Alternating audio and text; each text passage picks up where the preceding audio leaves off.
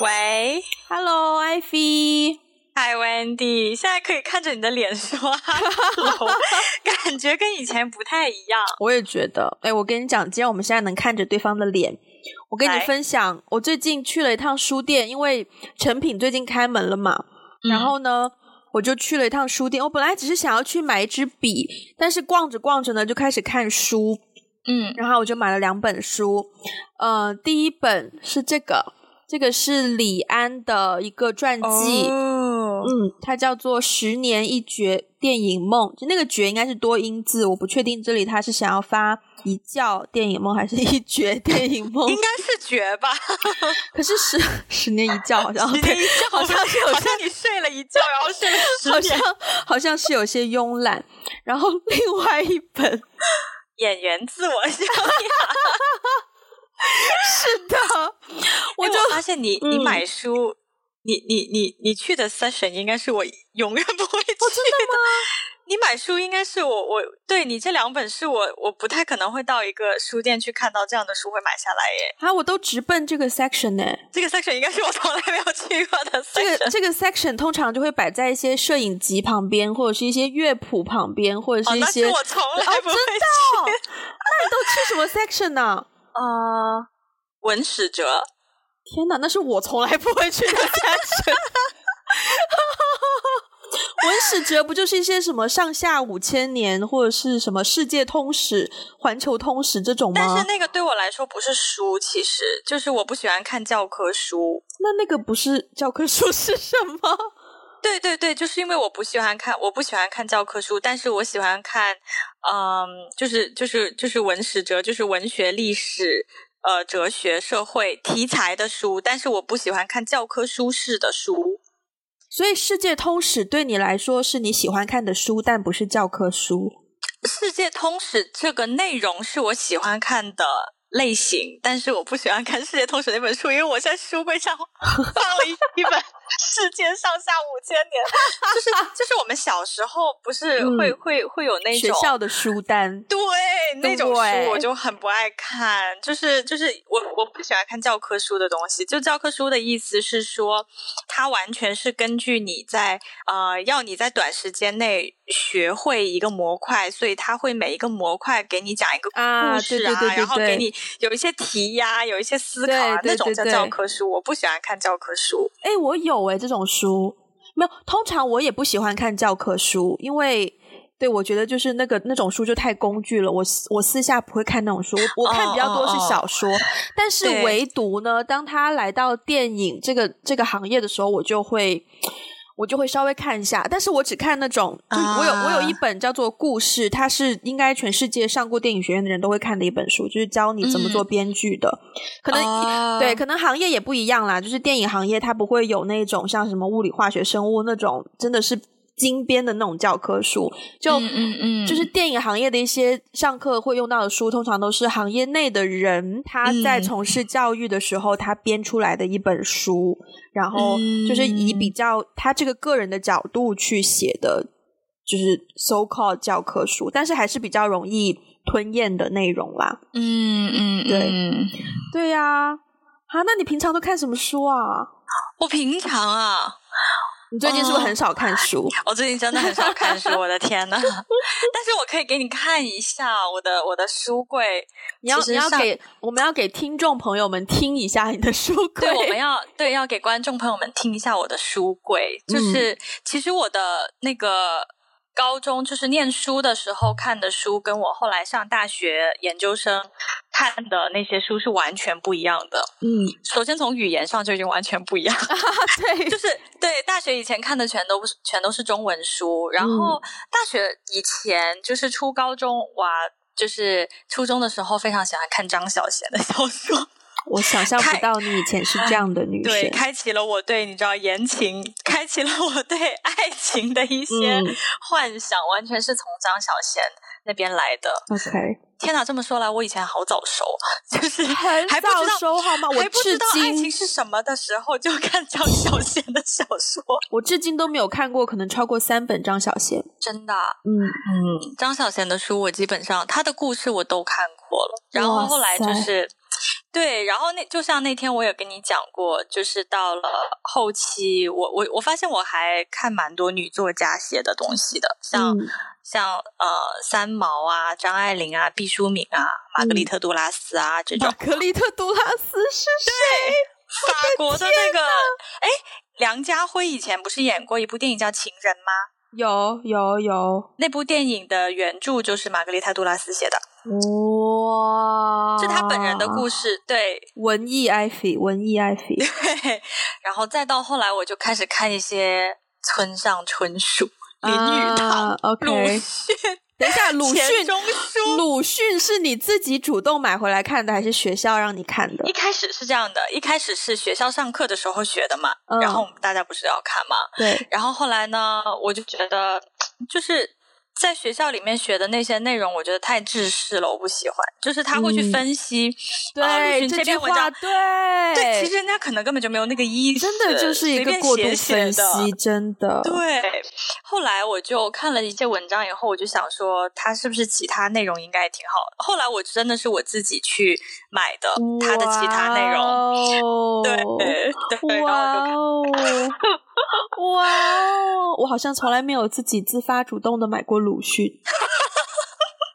真的，鲁迅很很值得看，很值得看。尤其是最近，很多人对于一些事情 分析，又重新拿他的作品来看，就感觉更加的哇。嗯好的，好的，对，然后这就是基本上是大学以前我的一个书单，小说看的还挺多的，嗯，对，上大学以后我就再也没有看过小说了。大家不要以为艾菲的书柜上只有这些，就是上一次我跟艾菲视频的时候，我们还看到满满一排的柯南。漫画集，还有叫什么乌龙院 啊？对，乌龙院我也有看。对，乌龙院是那种四格的，是不是？乌龙院是四格漫画，我没记错的话。我现在我现在无无法一手捧电脑，一手拿它下来，哦，没关系。但是，对对，有 有一排漫画书。谁小时候没看过漫画呢？真是的，就是对，虽然都是以前，我现在，我现在这个不算漫画吧？吉米算是绘本吧？对吧？绘本，它应该不算漫画。对，对，绘本。我现在就是书架上面还有的比较偏这种绘画的话，就是吉米有一本，他这一本叫做《时光电影院》，对，也是跟电影有关的，哈哈哈，哈。时光电影院，我我好像，哎，我没有那本，它比较后期的了。这本是作品集的编号应该是三十九，所以比较后期的。嗯嗯，前面几本我都有。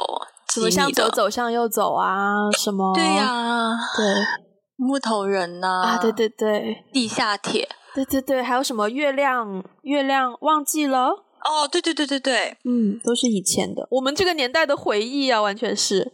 对呀、啊，然后可能此时此刻有一些听众在，你知道，在疑惑吉米是谁吗？难道？对对对对，问号立刻。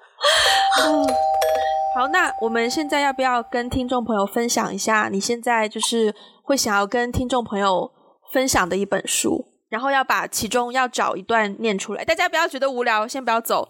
就是，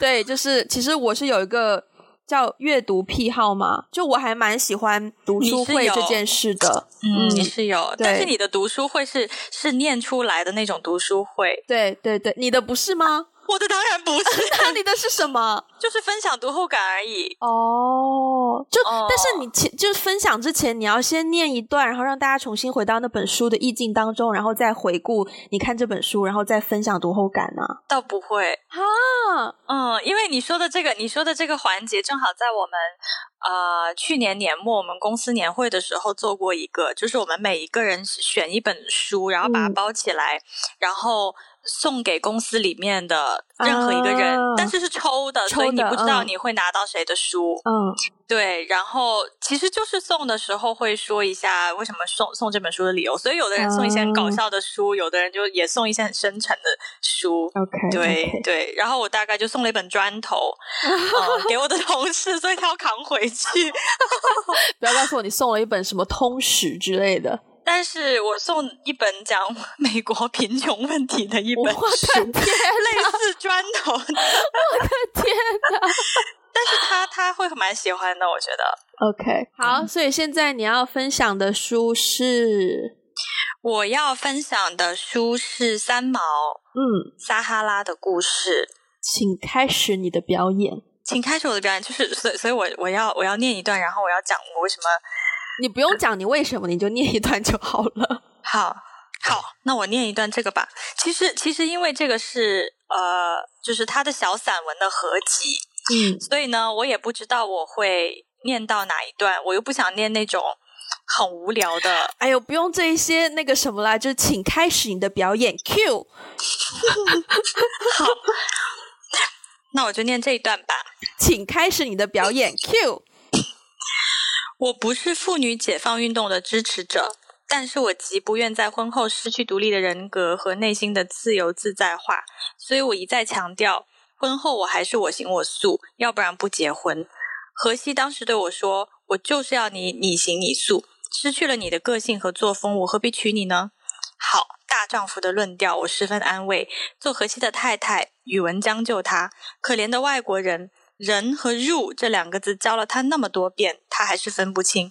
我只有讲他的话，这件事总算放了他一马。嗯，好可爱哦，这一段。对呀、啊，人和入总是分不清。啊、你看，把书读出来多有分享的感觉。是是是、嗯，好，我也来分享一个。来，我找一下，嗯，它是一个我很喜欢的导演的一本书。我想想看，我把它放哪儿了？等一下。好，这本书是张艾嘉的，然后他。嗯的第一本创作书叫做《轻描淡写》，它其实就是一些张艾嘉在拍摄过程当中的一些笔记啊，一些心得啊，也不能完全叫散文，但是就是一些嗯小笔记、小就其实就是小博客这样的东西吧。嗯，嗯，那呃，他在之前的电影，他上一部直就是导演的，我印象很深刻的电影叫做《念念》。那这一部戏就是讲到了一些，嗯、呃，在我的理解下是关于原谅以及关于呃重新面对自己跟家庭跟父母的关系的这样的一部电影。然后整个电影是对我来说非常诗意的。嗯，对。好，我来找我找减法静坐之法，不用一毫安排，只平平常常，默然进去。此平常二字不可容易看过，即性体也。凡静坐之法，唤醒此心，卓然长明，至无所事而已。至无所事，精神自然凝复。出自高中宪《高子遗书》卷三。减少情绪上的起伏，并非无欢喜忧伤，而是不让它停留过久，而影响我往前迈进的生活。减少外界的干扰，反而更清晰的能找回初衷的快乐。减少脑子里惹人惹己厌烦的看法，留出多一些空间去什么都不想。用减法生活说起来容易，实行困难。不如先从减少柜子里的衣服、鞋子、书架上的新书开始，也是个开始。最重要的是要减少自虐的作为。我告诉自己。哦，好可爱哦！对呀，我觉得他的文风还挺温暖的。张艾嘉就是一个很温暖的。前辈，嗯，嗯对，他整个人就是一种非常温暖、非常关怀、非常胸襟开阔的这样的一个形象，对，嗯、这样的一个女性，我很欣赏她，有这种感觉，对，哇，嗯、我终于，我终于在我的 podcast 实现了，实现了我这种可以把东西念出来的愿望，哎呦，我的天哪，把我们的 Wendy 同学逼噎到一个，终于在今天。使用一些权力，权力嘞。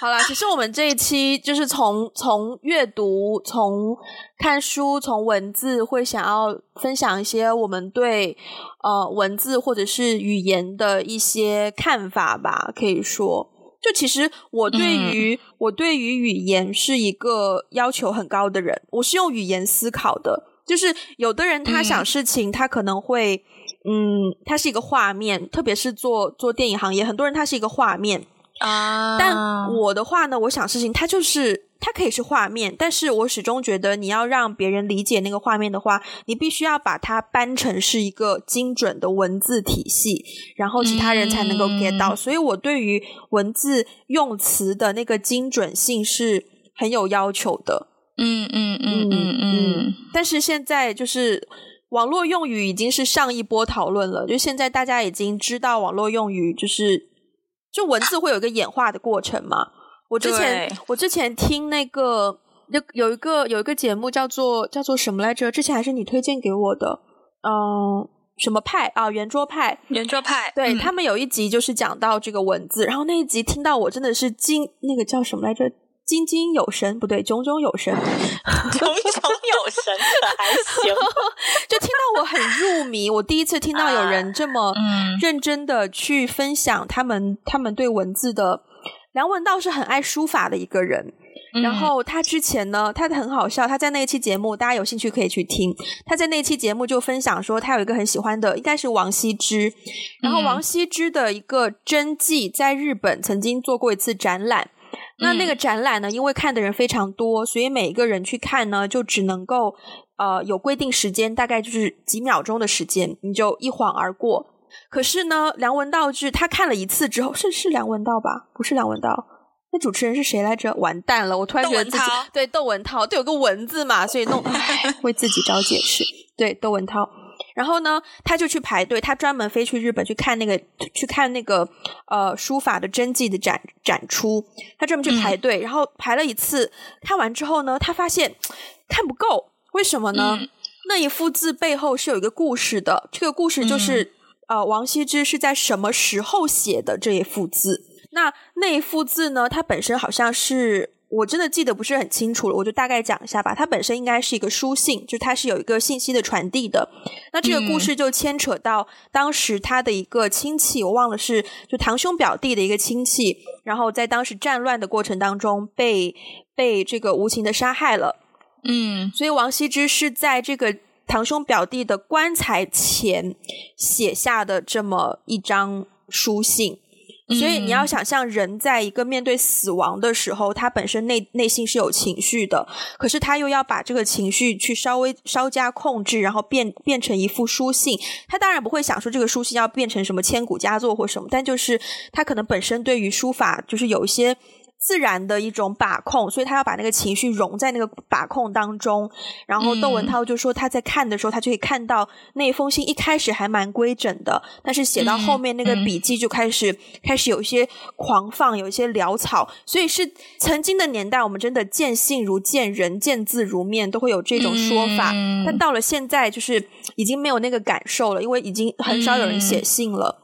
嗯然后我当时就在去逛超市的路上，在听那个 podcast，然后我就听到窦文涛说他看那一封信，就看那个真迹，看到后面他是被保安拖走的，因为他真的 他真的不舍得走，他想要继续看那个信里面的每一个细节。嗯、然后我当时就就开始开始想要哭，我就觉得哇，真的很感人。你对一个东西有多热爱，能你才能做到 被保安拖走，而且重点是你看得懂。人家藏在这封书信背后的那些情绪、那些思维，就是那是一个很宝贵的交流的过程。对。对，语言这个东西，对、嗯、语言这个东西本来它它的发明就是为了让大家能够沟通，但是对。现在我我我我就不知道从何开始说了，已经哦，我我是觉得现在随着我们这种。我我现在会出现这种，比如说我写一个字，写着写着我忘了那个字怎么写。对对，其实我很不喜欢那样的自己，因为我也是没有办法，因为我们现在所有的这种，不管是交流还是所有的记录，其实都是在电脑，大部分情况下，尤其是工作中，都是在电脑或是手机上面完成。对，但是我其实很怀念以前小时候，就是说，呃。有个什么东西，我有有有有一张纸，一支笔，我就可以记录下来。嗯、现在呢，我要充好电，找个电脑，然后，但是我现在还是很喜欢写字，诶，就是我还是倾向用手写的多于用电脑。嗯，我觉我觉得要看写什么。但是就是说，如果写大段大段的，比如说写日记，大段大段的我不行，我一定要用电脑了。OK OK，嗯，但是小时候写日记其实就是写在本子上，本子上，对。可是现在你就是肯定是写在电脑上，啊，现在肯定是写在电脑上。所以我觉得现在的人对于一方面是我很怀念那种，就是写字的那种。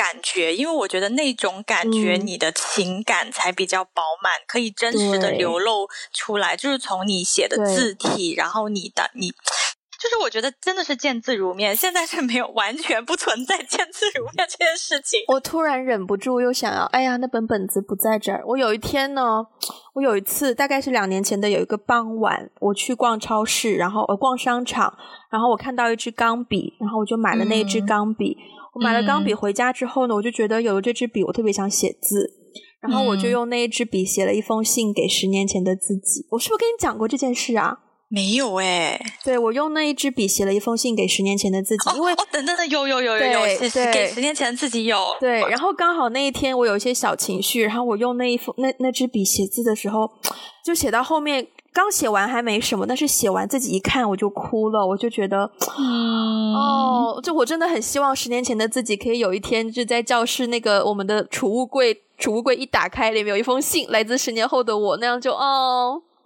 完美。可是我我我。我我写过给十年后的自己的信，哎，不是老师安排的那种吧？不是老师安排的那种，老师安排的那种，好烦哦！老师为什么一直出现在我们的对话里？我 不知道。嗯，我倒没有写过给十年前的自己，所以那次你你跟我讲的时候，我觉得哦，就是好可爱这个行为，我很可爱。但是我其实 对我们有点可爱。嗯，对，但是我其实还记得，呃，写给十年后的自己，嗯，就是这件事情，我好像做过不止一次，嗯嗯，就是包括包括老师要求的那种啊。那你不是基本上每年都有信收？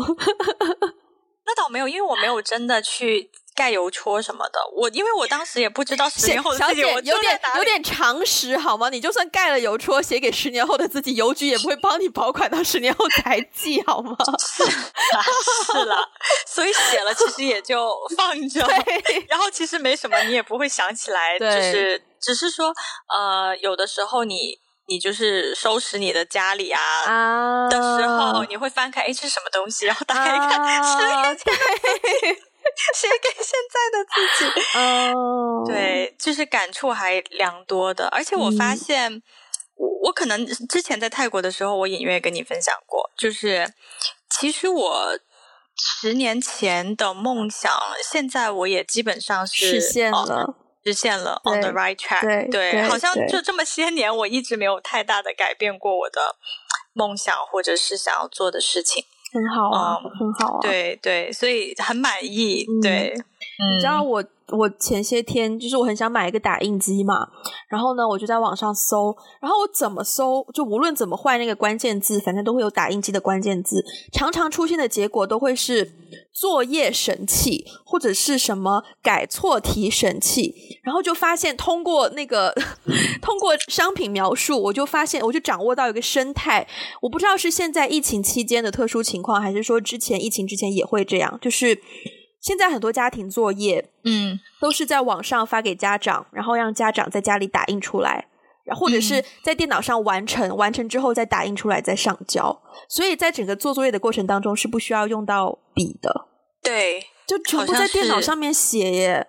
是是是，我想知道，我们以前小学的时候还会有那种语文课是要求你写字的作业，对啊，现在难道没有了吗？其实我也不知道，因为我没有做过家长。但是，但是我我感觉好像是这样的，就是现在好像基本上他们在家里上网课的小朋友，基本上是不需要用到写字这个动作的，哦、就一直用电脑做作业。好像是，也没有练字这个说法了。这个我不确定，但是有一点，我我其实有比较感慨，就是说我在想，如果现在的人都慢慢不写字了，那大家的字是不是就越来越丑？嗯、绝对呀、啊，对。你知道，我我到现在很惊讶的是，因为我从小到大，我的我的我的 handwriting 有没有一个合适的翻译啊？我的妈呀，手手手书法手写，是不是都觉得怪怪的？就是反正我从小到大，我的 handwriting 都不是很漂亮的那一种，但是反而是越近几年，因为之前电影工作现场做场记什么的，就需要写字嘛，就场记没有办法用电脑记，还是手写比较快。嗯，开始有人夸我的字写的好看。我我很受宠若惊，因为从来没有人夸过我写的字好看。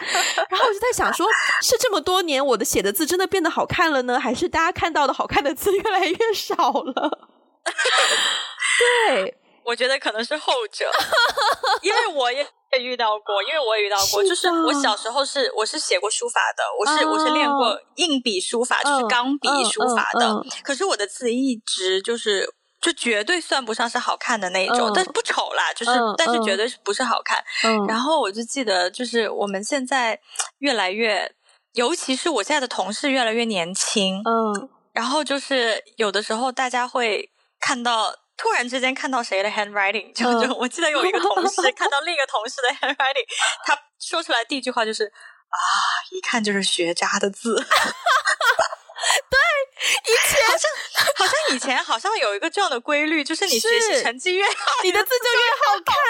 对，好像好像学习成绩好的同学就是无法容忍自己写一丑一手丑字。对，没有男男生除外，男生除外。就以前那些学习成绩好的男生，他的中文的字还是比较差，但他数学可能常常一百分什么的。哦，那也有可能，那有可能。对对对对，天哪，这种形容词现在应该。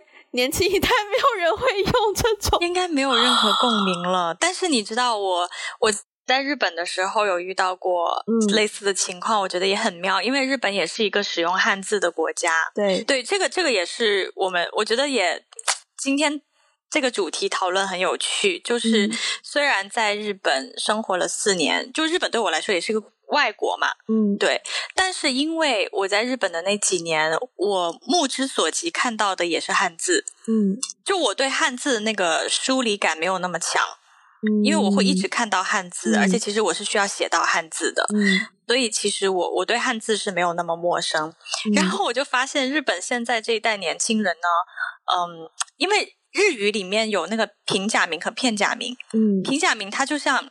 你你看过那种小朋友写的字吗？就是日语的那种，嗯嗯，小朋友就是圆圆的、很可爱的那种，然后一怎么样，就是有个小圈什么的那种，对对对，嗯对。然后呢，但是你知道，作为中国人学日语，你写不出那种字啊，因为因为我学过书法，你不会写那个都要就是那种压笔锋，然后轻轻的勾那样吧？它本身是压笔锋的，因为平假名和片假名传到日本的时候，它的。它的那个 origin，它本身最源头的那个是我们汉字的偏旁部首。OK，对，所以其实我们所有人在学学学日语入门的时候，你看到教科书上面平假名、片假名是有笔锋的，OK，就是我们以前的那种书法，就是一一个是草书，uh, 一个是像隶书那样子的，uh, 所以我是写不出来那种圆圆的、很可爱的 那种。Uh, 然后，所以，可是现在的年轻人已经不是了，就是日本的年轻人写的全部都是圆圆的，很可爱。嗯、然后就是有有，就是有的时候，我比如说我去看医生或去银行办事情，嗯、那我要签我的汉字名嘛，嗯、我要签我的大名啊，嗯、那我我签我的大名肯定就是标准的，嗯，你知道中文的汉字的大名，嗯、然后很多人看到我的名字都很惊叹，都会觉得说哇，你的你的那个 handwriting 好好看。对我，我以前我记得我同学看完我的 handwriting 以后，都会说：“天哪，只只有我奶奶、我爷爷写出这种非常标准的好看的汉字，嗯、就是你写出了我爷爷 写出的那种标准的汉字。”对，我就觉得这个还还挺有趣的，就是大家都是使用，就是世界上很多使用汉字的一些国家和地区，但是大家对于这个。文字的演变，还有它的一个风格，嗯、其实是有很大的差别。我觉得这个很有，很有趣有。我再分享一个我很爱分享的故事，就是你刚刚还讲到什么行书、楷书，我觉得在现代现代年轻人的眼中，他们就只是一个字体而已，应该从来没有想过自己的手能够控制行书、楷书这件事。对对对对对，我我当初就是我第一次去台湾交换的时候，那是二零一二年二月份，然后我们去台北，嗯、然后去到学校里面有很多手续要办嘛，比如说宿舍的网啊，然后呃什么交学费啊，就会有一些表格或是电脑的申请要、嗯、要做。呃，台湾的输入法跟我们的输入法是完全不一样的。他们很多是用要么是注音，嗯、要么是应该仓颉或什么的。哦、嗯，但我们都是打我们的拼音嘛。嗯，然后当时去到我们应该是去办办那个宿舍的网络，然后呢到那个网管中心，然后我就跟我们就跟他们说我们要办网络，就语言沟通完全没问题嘛。可是呢，嗯、他们就说哦，你们要去那边的电脑的系统上面帮我们填表，然后我们就去填表。然后当我们打开那个系统，嗯、面对着键盘，无从下手。我懂，我懂。对，然后呢，就明明那个字你手写你是会写的，可是你面对那个电脑，你真的不知道怎么把它写出来。是是是，然后我跟我朋友两个人，我们就自作聪明，嗯、我们就在自己的手机上拿出当时还很流行的微博，我们就在微博上面用我们自己的输入法把它打出来，嗯、然后再用我的微博登录我的手机，他的微博登录电脑，再用我的微博账号发给他的微博账号，然后再 copy paste 进去那个表格。那就是当时我们交换生几乎都经历过这种事件，哦、对对，很好笑。这是这是蛮妙的，对，对我的同事小熊，至今啊、他对他都是用他的那个那个输入法的，法。然后我们常常会发生一些很好玩的事情，嗯、就是因为他做我们平面设计嘛，有的时候，嗯，嗯。那平面设计的时候呢，他有的时候需要写字，嗯，就是他有的时候会突然写一只繁体字上去，嗯，嗯。然后我们就说，哎，不是这个，可以改成简体字嘛，然后他就不会写那个简体字，嗯。嗯，所以他就会常，我们常常会，因为因为这个缘故，我们常常会需要交流说，哦，原来这个字的繁体字是这样的，原来这个字的简体字是这样的，对对对对对对。当时还有一个很 tricky 的 point，就是那个年代也是苹果电脑刚刚变得更加的普及。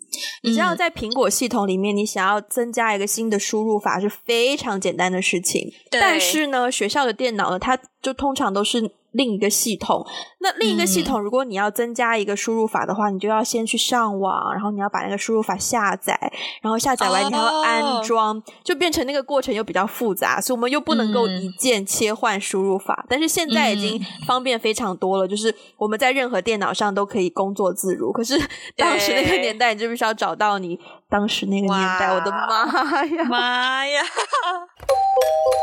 啊，其实说到语言，还有一个也是我上一次听那个那一集 podcast 里面听到一个非常有趣的点，就是呢那一集 podcast 它还有一个嘉宾是应该是王蒙吧，是一个作家，嗯、大作家。对，然后他就讲到语言之间的转换的问题，他就说、嗯、他分享一个故事，就是说他当时写了一本小说。然后呢，那个小说的名字叫做《夜之眼》，就是夜晚的夜，眼睛的眼。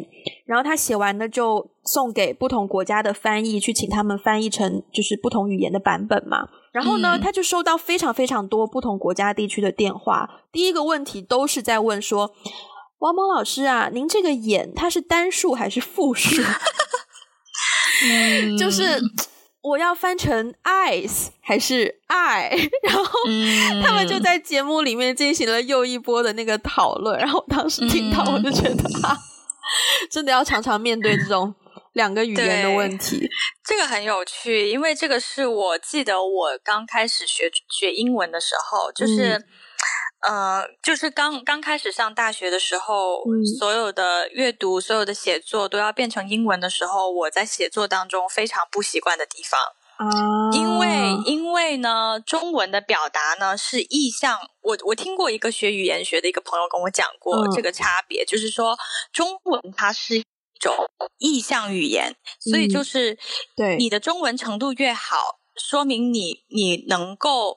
用越准确的词去描描绘那个意象，就描绘那个感觉，那就是能把越准确的东西说的越不准确吗？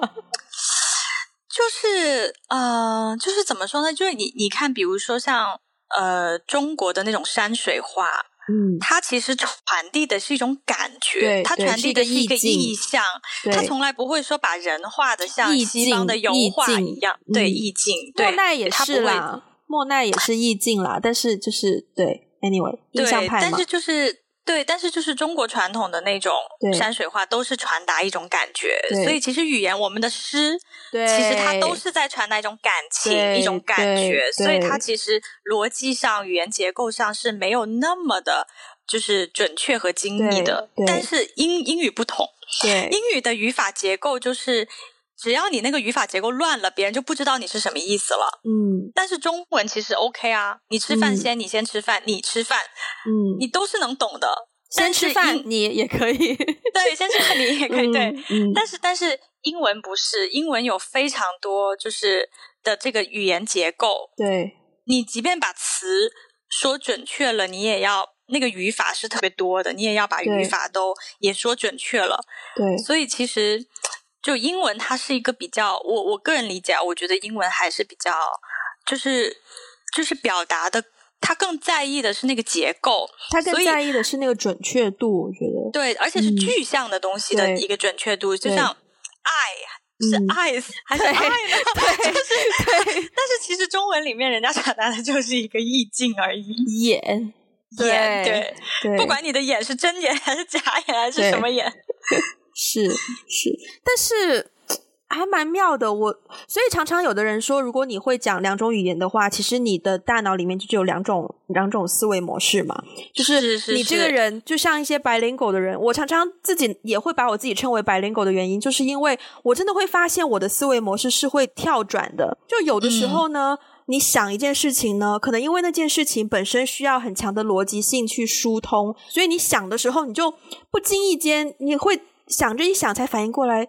我的天呐，我刚刚是完全在用英文想这件事情，诶，就是就是 first of all and then and then because so we can do too that's why，就是你会有很多这种关系能够把它绕清楚。但这种东西，如果你用中文绕的话，我真的是我很怕那种中文的很长的一句话，然后就是很多人做不到这一点。我要说，我看过太多网上的文案，就是那些什么因此啊，什么什么关系连词，他们真的分不清，然后就变成一句话很乱糟糟。对，然后这样看的人也很也很累，对。但是英文的话，它常常能够用一个结构性的东西把它架构的非常的有条理。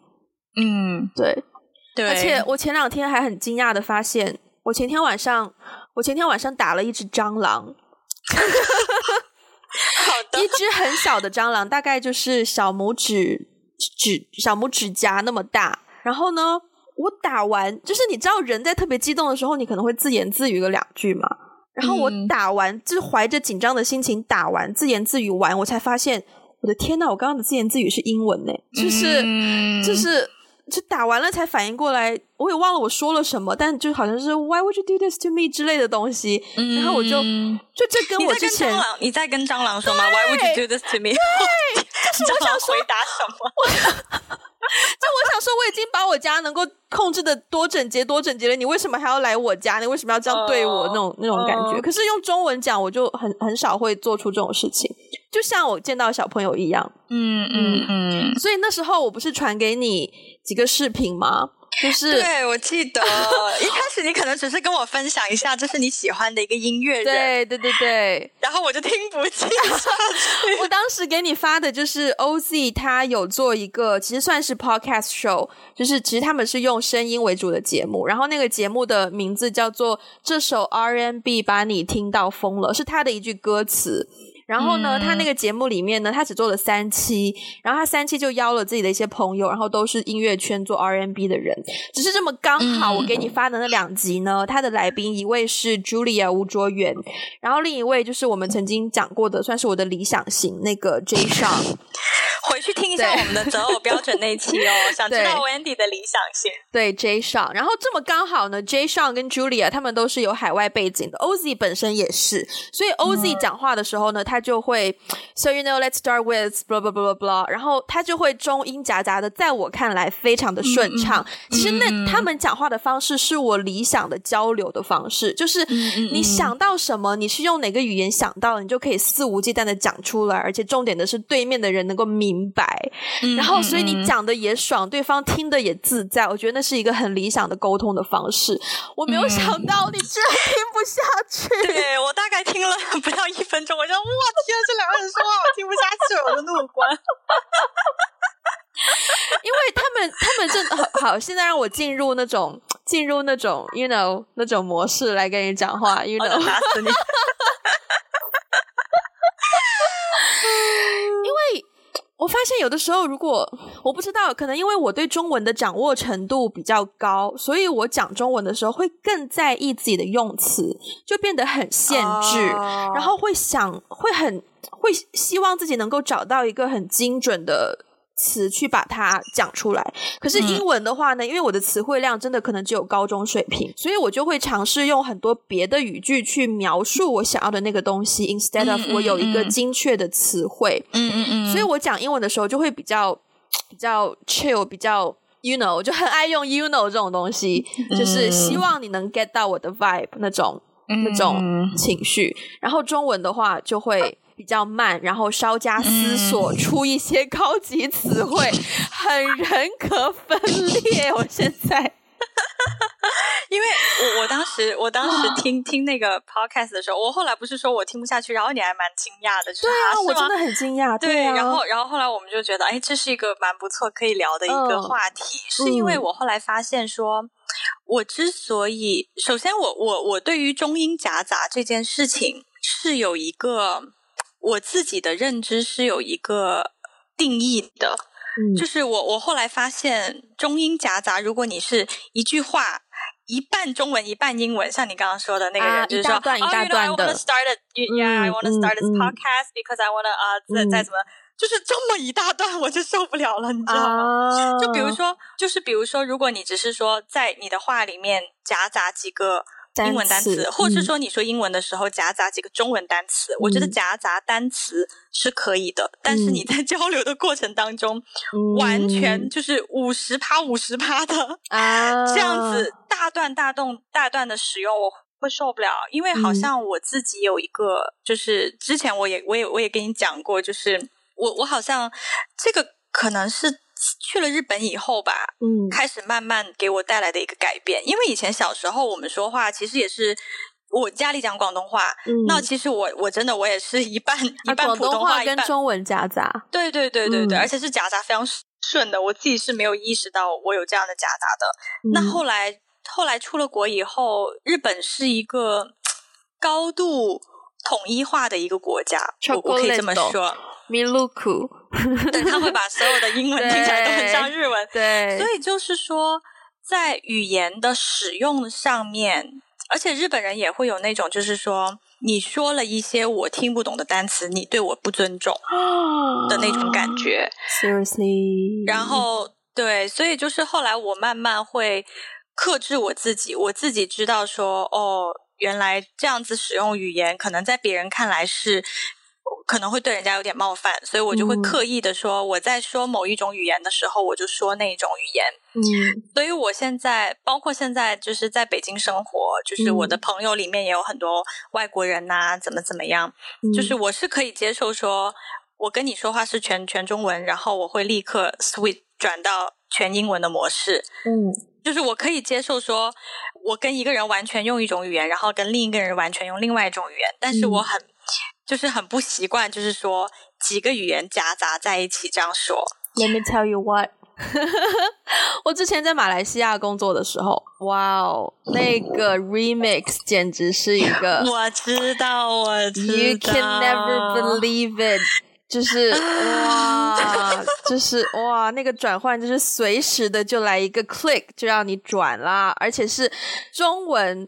加广东话，加英文，嗯、加马来语，有时候还要加福建话。嗯、然后我就真的很佩服马来西亚人，他们的语言天赋简直是一个聪明绝顶，是是是，就是那个转换自如，就是哇，好厉害。但我觉得这里有个前提，嗯，就是呃，我觉得在语言的使用过程当中，你可以很多语言就是夹杂在一起、嗯、mix 说，但是前提是在场的人都能听得懂。对对对对对对对对对，但是。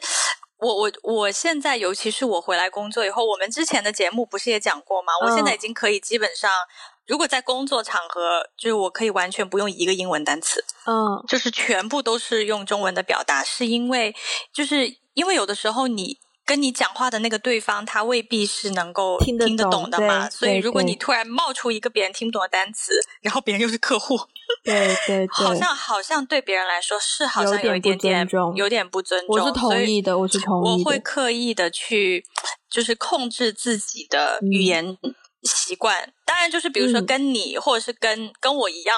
就是背景的人，大家都是可以有有有几种不同的语言。那我知道大家都听得懂的时候，我就啊可以随便说啦。我在这里想要引入，不不能叫引入吧，但是想要提到一个新的，我之前没跟你聊过的观念，就是它有一点关系到，就是 define who you are。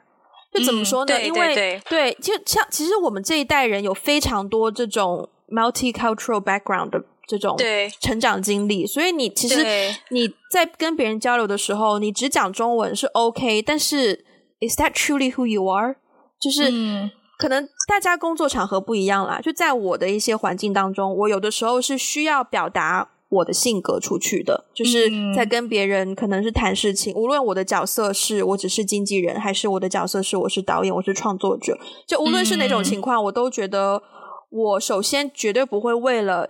一个东西，一个工作或什么，然后牺牲掉关于我是谁这件事。嗯嗯嗯，就我会尽责的去做这份工作，可是前提是你要，你还是要尊重我是谁。就是我，嗯嗯嗯，我会有的时候我不想要去刻意的为了对方而去牺牲我这种，就是就是无法控制的中英夹杂。因为再加上我，其实我现在接受到越来越多的这种群体，就真的有太多这种 multicultural background 的群体，他们本身这一圈人，他们讲话就是 What's up, dude? You know what? 然后就是再再回到中文，就是他是从英文出发，可是他又有中文的一个传统的语言根基在里面的那种交杂。我接触到很多这种类型的人，然后我就越来越觉得说，I think that defines like who I am，就是嗯嗯嗯，我我会希望。用那种用语言作为一个途径，让别人更加更加去认识我。对，就是有的时候我觉得也要思考这个问题吧。就是呃，你你有没有牺牲掉一些你自己在在这个环境，在这个沟通当中，你是不是有一点没有在重视 who you are 的问题？就是嗯嗯嗯，就一个很很很微小、很微妙的一个。嗯，我认同你说的啊，就是我觉得身份，我们就是我们如何看待我们自己，其实它会影响你，就是 how you present yourself。对，所以就是你的呃语言使用习惯，其实是你认可了你的身份以后，然后你去刻意的表达，就是说哦，我就是这样说话的，因为这样说话就是代表我的背景，代表我自己。对对对，这个我我我认同。但是我我常常会有一种。我会分开耶，我会把这个分开，就是说，呃，我知道我是谁，那我的工作场合需要我用一种模式进入那个语言使用习惯，进入那个状态，我就会进入那个状态，然后我私下的交友圈才代表的是我自己。啊，所以，所以其实我的我的工，因为我的工作环境跟你的工作环境有一点稍稍有点不不太一样。我的工作环境大部分还是要比较接地气的，嗯，毕竟我们还是做一些为社会、为福利。对，所以那我我比如说我们经常去农村调研，那你就不能中英夹杂了。那我怎么夹杂？对，就是比如说我们常常，因为我们我们做的这个事情的目的是希望说。更更好的帮助到一些底层的人嘛。嗯，那我我去农村，有的时候我真的会遇到这种问题。就比如说，嗯、我我跟大家去做一个采访，嗯、我真的有的时候忍不住，我想说，哇，那个词中文怎么来说？怎么来说来着？然后我就会 停在那边，像像一个智障一样，就停在那边、嗯、思考很久，就卡住了。嗯，嗯嗯，但是我还是会逼自己，就是因为我我面对的群体，你要对你对你你你的工作，如果就是跟那个人沟通的话，你必须要掌握他们的语境。对，我面对的群体有这样的一个一个一个性质，所以我要我一定是我去改变的，不可能是他们改变来迎合我，一定是我去改变迎合他们。那我出了我的工作环境之后，我的社交圈我就爱跟谁做朋友做朋友。对，那就那就比较是可能跟我自己背景比较相近的一些人，我们可能会成为比较好的朋友。嗯，对对对。好，我觉得有环境，对对。临近到节目的最后，我想要跟你推荐一个。我知道你很爱看脱口秀嘛，就是你很爱看，你很爱看，就是就是就是讲笑话这种这种这种东西。我要给你安，嗯、不能叫安利吧，就推荐一个中国大陆的艺人，嗯，他的名字叫做大张伟。我知道啊，但是你最近还有看他的作品吗？我其实没有把他当成一个说脱口秀的人。他当然不是说脱口秀的人，但是呢，我是最近大张伟，嗯，我是最近，你最近应该也没有怎么在 follow 他吧？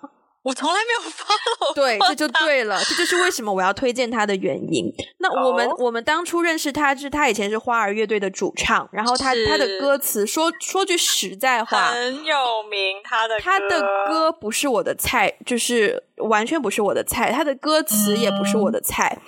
嗯但是呢，我他的嗓音是好的，他的唱功是厉害的，oh, okay. 他的音乐技能也都是好。Okay. 但是我现在要推荐他的原因，就是我觉得他的语言能力很强，他他对中文的使用使用程度很高。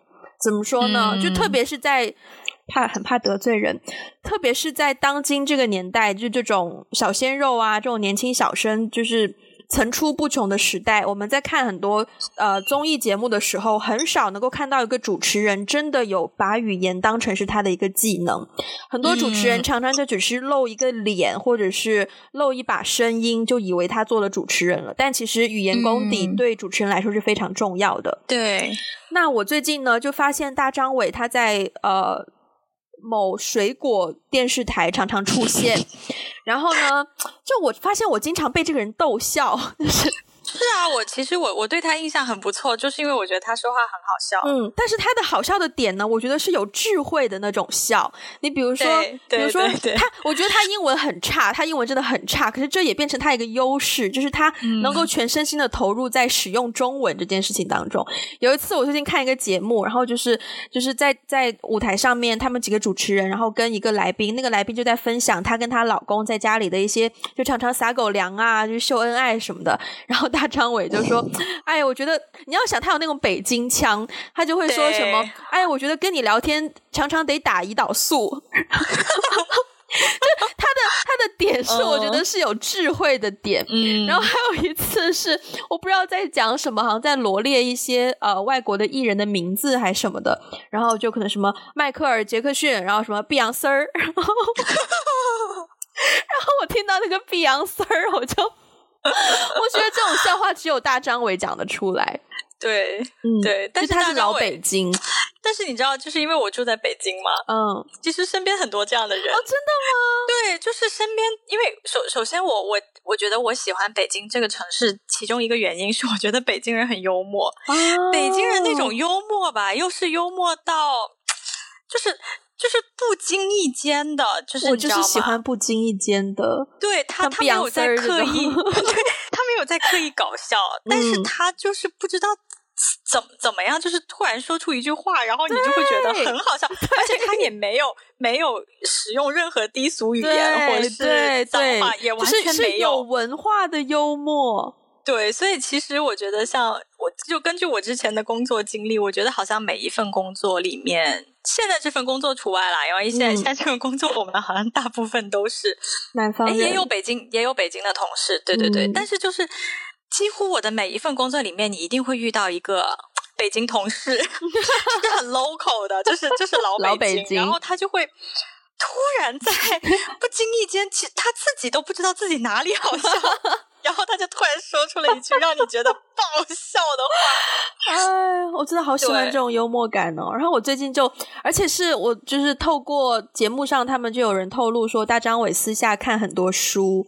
然后我听到这个，我就觉得、嗯、哇，对他就是有点有有有点改观，就是他不只是那个会唱拿了我的给我送回来这样的人，我以为是洗刷刷洗刷刷，对。对我对他印象一直都不错，因为就是虽然我我没有，首先我他的他的音乐也完全不是我的 那个，不是你的菜，完全不是。然后而且就是说，嗯、呃，因为我不关注那个水果。那个水果电视啊，对，我不关注水果电视嘛，所以我看综艺看的很少。但是之前我不是看了一个关于乐队的 啊，对对对对对的一个一个节目嘛，他是其中几期的嘉宾，对对对对。然后我就发现他好敢讲，是，他非常敢讲，而且他讲的又是以一种就是通常他是比较幽默的，不管他的讽刺也好，他的真话也好，还是他的就是阿谀奉承，嗯、他都是用一种比较幽默的方式表达出来，所以我就觉得他挺真实的，就是我觉得。对，而且又比较幽默，是，但是他有的时候说话太快了。他对他那个北京片，就是那我我真的追不上，他又他又儿化音，同时又快，我真的觉得好厉害哦。所以有的时候他说话会给我一种就脑袋有点疼的感觉，然后就是就很想把他的语速放慢到一点五倍。啊，大张伟、嗯、挺厉害的，他一直这样说话，我其实嗯听听没有办法一直 focus，我觉得我好累哦。好，那我们现在节目又来到尾声了，有没有什么想要补充、想要觉得还没说的、聊得不够尽兴的？你怎么突然间北京腔了呢？就来一点京片子呗，都聊到大张伟了是吧？那如果您喜欢我们的这个节目啊，就 可以可以可以，你这个模仿能力可以。呃，那我们的节目呢，现在有在这个这个苹果的这个啊、呃、iTunes，我我英文很难进入到那个京腔的英文方式，英文没办法，英文没办法，英文很难。对，这个同时呢，我们也也有在这个 Spotify，哦，Oh my God。有在这个 Spotify 啊，还有这个网易云音乐啊，这个喜马拉雅，还有这个荔枝，大家都可以收听到这个咱们这个打个电话给你这个节目啊。打个电话不是你你模仿的特别像，你知道北京有那种居委会大妈，那种大妈大爷，嗯、打个电话给他，那种感觉。打个电话给城管儿，那种感觉你知道吗？那如果你喜欢我们的节目，就别忘了分享给你身边的人儿，这个朋友也好，这个这个老师同学都行啊。那如果是想要看到我们更多的一些生活上这个小事儿呢，就可以在这个 Instagram 关注，我们也叫做这个打个电话给你啊，或者是在我们有一个博客，这个博客呢，它的地址呢就是这个 wegotablog.com。回来了，回来了，好难哦！但是我常常觉得学这种不同的不同的音调好有趣哦。但是，但是，但是，就是学的很故意，是不是？北京腔对的儿化音有一个精髓，就是不是所有字后面都可以加儿。对对对，你不能闭阳丝儿，就是对 对，就比如说、嗯、门儿，门儿一般可以说门儿，但是你不能说天安门儿。就是一定要不要加错，我以前经常加错，就被同事笑。天安门吗？不可以说像前门，不能说前，一定要是前门，是吗？前门不行吗？门就是门的那个 门，门是指你家里的门哦，家里的门就是你你家任意门呢？但是地名不可以呢？我想想，我不知道，好难哦。如果有北京的听众留言告诉我们是任意门还是任意门，拉一个 下一期拉一个北京听众过来。好了，我们这一期名字不可以。好，这记这什么叫什么专属名词不能加儿化音。对对对，用了英文的语法来解释金片子。对，好好，希望大家喜欢我们这期节目，我们下期再见了，拜拜，拜拜。